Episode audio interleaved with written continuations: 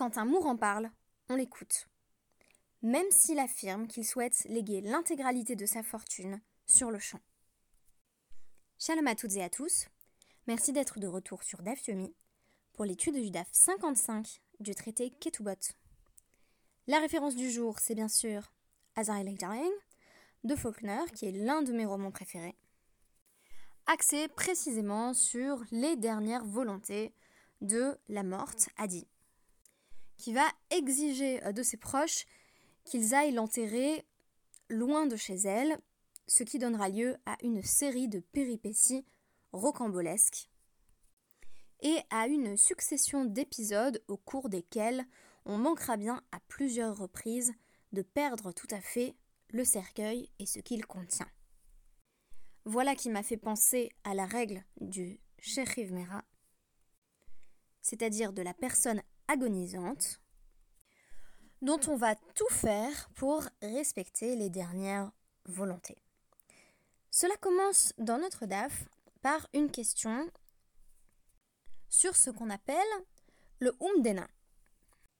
Le Umdena désigne littéralement l'évaluation et il s'agit particulièrement d'identifier ce que la volonté de quelqu'un aurait été si elle avait pu l'exprimer intelligiblement.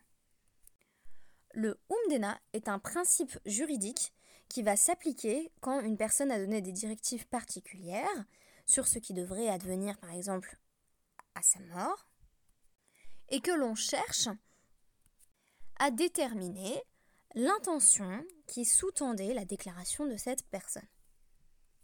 On pourrait donc également traduire umdena par présomption, c'est-à-dire que l'on présume que telle ou telle était l'intention de la personne qui a effectué une action spécifique. Selon Rabbi Nathan, il y a umdena, c'est-à-dire que l'on utilise ce principe pour en savoir plus, pour évaluer ce qu'a fait ou voulu faire une personne donnée. Rabbi Nathan affirme que la halacha suit l'avis de Rabbi Shimon Shezouri, qui applique lui aussi le principe de Umdena à un Mesukan, donc quelqu'un qui est littéralement en danger, qui est aussi euh, désigné comme étant un gossès ou un shérif mera, autant de termes qui signifient voilà, agonisant, personne en danger, personne sur son lit de mort. Par exemple, si quelqu'un est sur le point de mourir et dit écrivez un guet pour ma femme, mais ne précise pas et allez lui apporter, remettez-le lui, on part du principe que ce devait être son intention que de faire parvenir le guet à son ex-épouse. On dit umdena. On évalue qu'il est vraisemblable que cela ait été son intention. Et ce, bien qu'il ait oublié de mentionner Tnu, donnez-le lui. Alors pourquoi a-t-on besoin du recours au Umdena? Parce que ici, la confusion de cet homme mourant était telle que il a omis de préciser donnez-le lui, mais on peut deviner que il souhaitait tout à fait que le guet soit remis à sa femme, simplement il était très malade et c'est pourquoi il a omis des propos importants dans sa déclaration. La notion de umdena s'applique aussi dans des cas moins tragiques, et notamment la euh, teruma sur le maaser de Dmaï, c'est-à-dire que quand on a une incertitude sur le statut euh, du prélèvement d'un maaser, donc de la dîme, notamment si on a acheté de euh, la marchandise d'un Am Haaretz, donc un, juif ignorant qui ne sait pas bien prélever les dîmes. A priori, on doit donc euh, effectuer de nouveau le prélèvement parce que la récolte est considérée comme dmaï, c'est-à-dire douteuse. Mais si une fois qu'on a prélevé euh, la troumat maaser sur ce dmaï, on mélange ce qu'on avait prélevé avec des roulines, donc avec le, reste de la récolte, qui euh, lui n'est pas sanctifié, donc profane, et auquel l'acheteur pouvait tout à fait avoir accès, on va essayer d'éviter euh, d'avoir à vendre toute sa récolte euh, à des Kohanim, puisque le Troumat Maaser va être prélevé euh, pour les Kohanim.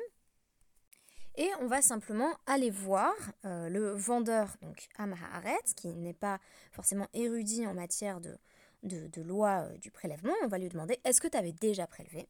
Et s'il avait euh, déjà prélevé, on estime que on peut consommer le mélange de donc le prélèvement qu'on avait effectué de Troumat Maaser et les roulines, c'est-à-dire la partie qui justement n'est pas consacrée.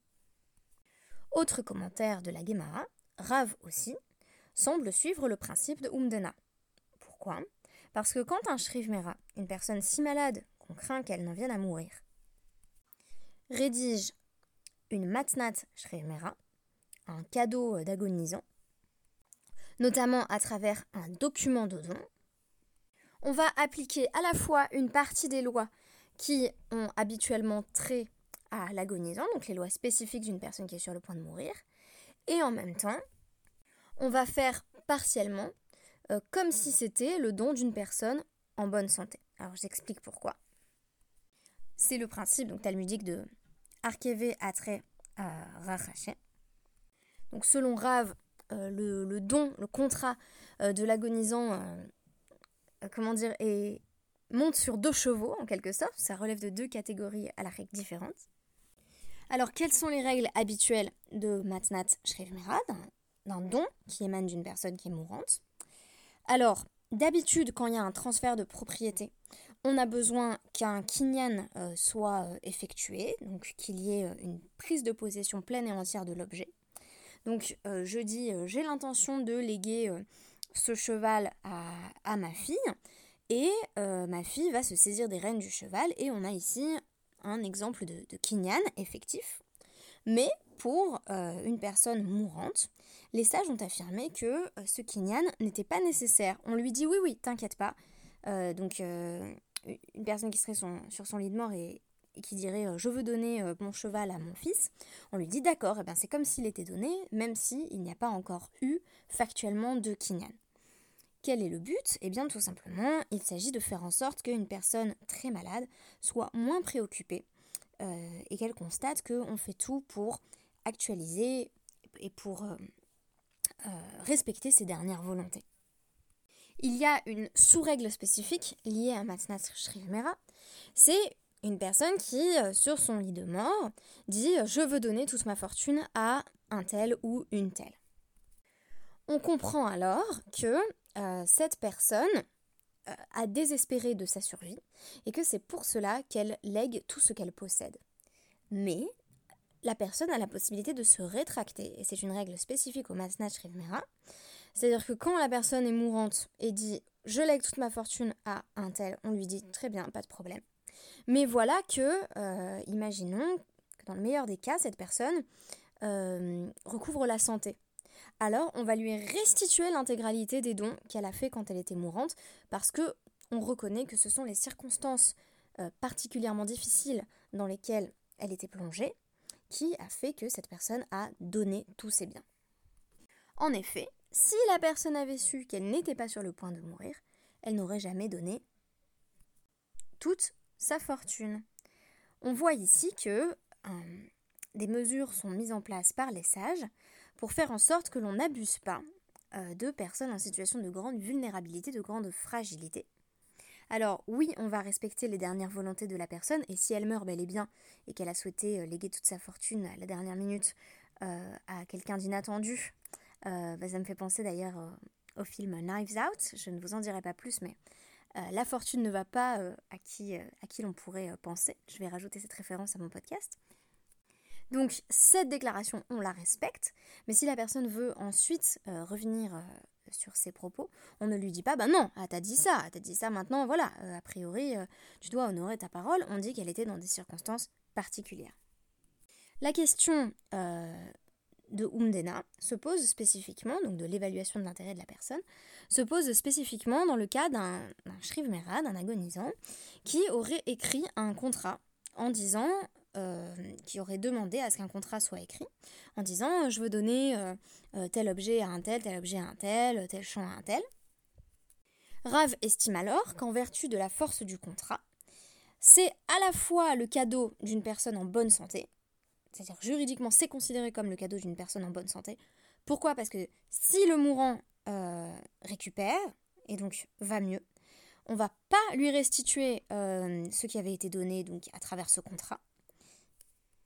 Donc l'acquéreur va pouvoir garder euh, donc le champ qui avait été légué par contrat à la mort du pas à la mort pas, justement à la mort mais au moment où le, le était mourant. Et en même temps, c'est traité comme Matnat Shrivmera parce que euh, donc la personne qui est mourante a la possibilité de euh, transférer des dettes. Euh, donc, admettons que quelqu'un doive 200 zouzim au mourant. Ce mourant peut dire, bah, à partir de ma mort, que ces 200 zouzim soient donnés à mon fils, mon frère, Plony, un tel. Quand bien même il n'y a pas eu d'acte juridique officiel. Ça, c'est donc l'opinion de Rav. Mais pour Shmuel, la situation est plus compliquée. Parce que on présume que le mourant pensait que le cadeau ne prendrait effet qu'une fois le contrat dressé. Or, Enshtar le Harmita, un contrat ne peut pas prendre effet après la mort de quelqu'un. On ne peut pas dire par exemple, si je meurs, euh, tu deviendras divorcé, voilà, un contrat euh, de divorce qui s'active au moment de ma mort. Ça ne fonctionne pas comme ça. La halacha suit Shmuel dans ses débats avec Rav pour tout ce qui a trait aux questions monétaires. Or, Shmuel ferait annuler euh, ce contrat de don qui ne prend effet que après la mort de la personne. On voit donc qu'il y a ici la recherche d'un savant équilibre entre la prise en compte des besoins du mourant et la protection de ses biens et de sa personne. Si les sages, de manière générale, vont accepter une transaction sanguinienne, sans acquisition formelle, pourvu qu'elle émane d'une personne mourante, afin finalement de faire en sorte que cette personne aille mieux, ils ont également précisé que cette personne pouvait par la suite, en cas de rétablissement, annuler ses dons, puisque si elle avait su qu'elle allait vivre, elle n'aurait pas tout donné de la sorte. Si la lecture de Rave semble favoriser le récipiendaire du cadeau du mourant, puisque dans ce cas particulier où un contrat euh, serait dressé, on va considérer que euh, la personne mourante ne recouvrera pas la somme donnée. Pour Shmuel, il y a quelque chose de douteux dans cette démarche. En effet, on ne peut donner sa fortune que de son vivant, et si l'on comprend que le contrat qui a été établi stipule que euh, cette somme sera transférée au récipiendaire à partir de la mort, alors on se retrouve face au principe juridique de Enshtar leachar mita. Un contrat ne peut pas prendre effet à partir de la mort de la personne. Shmuel ferait donc annuler ce don, qui prendrait un contrat pour support, au nom de l'intérêt de la personne mourante. Avions-nous besoin d'une autre preuve de la grande valorisation de la vie?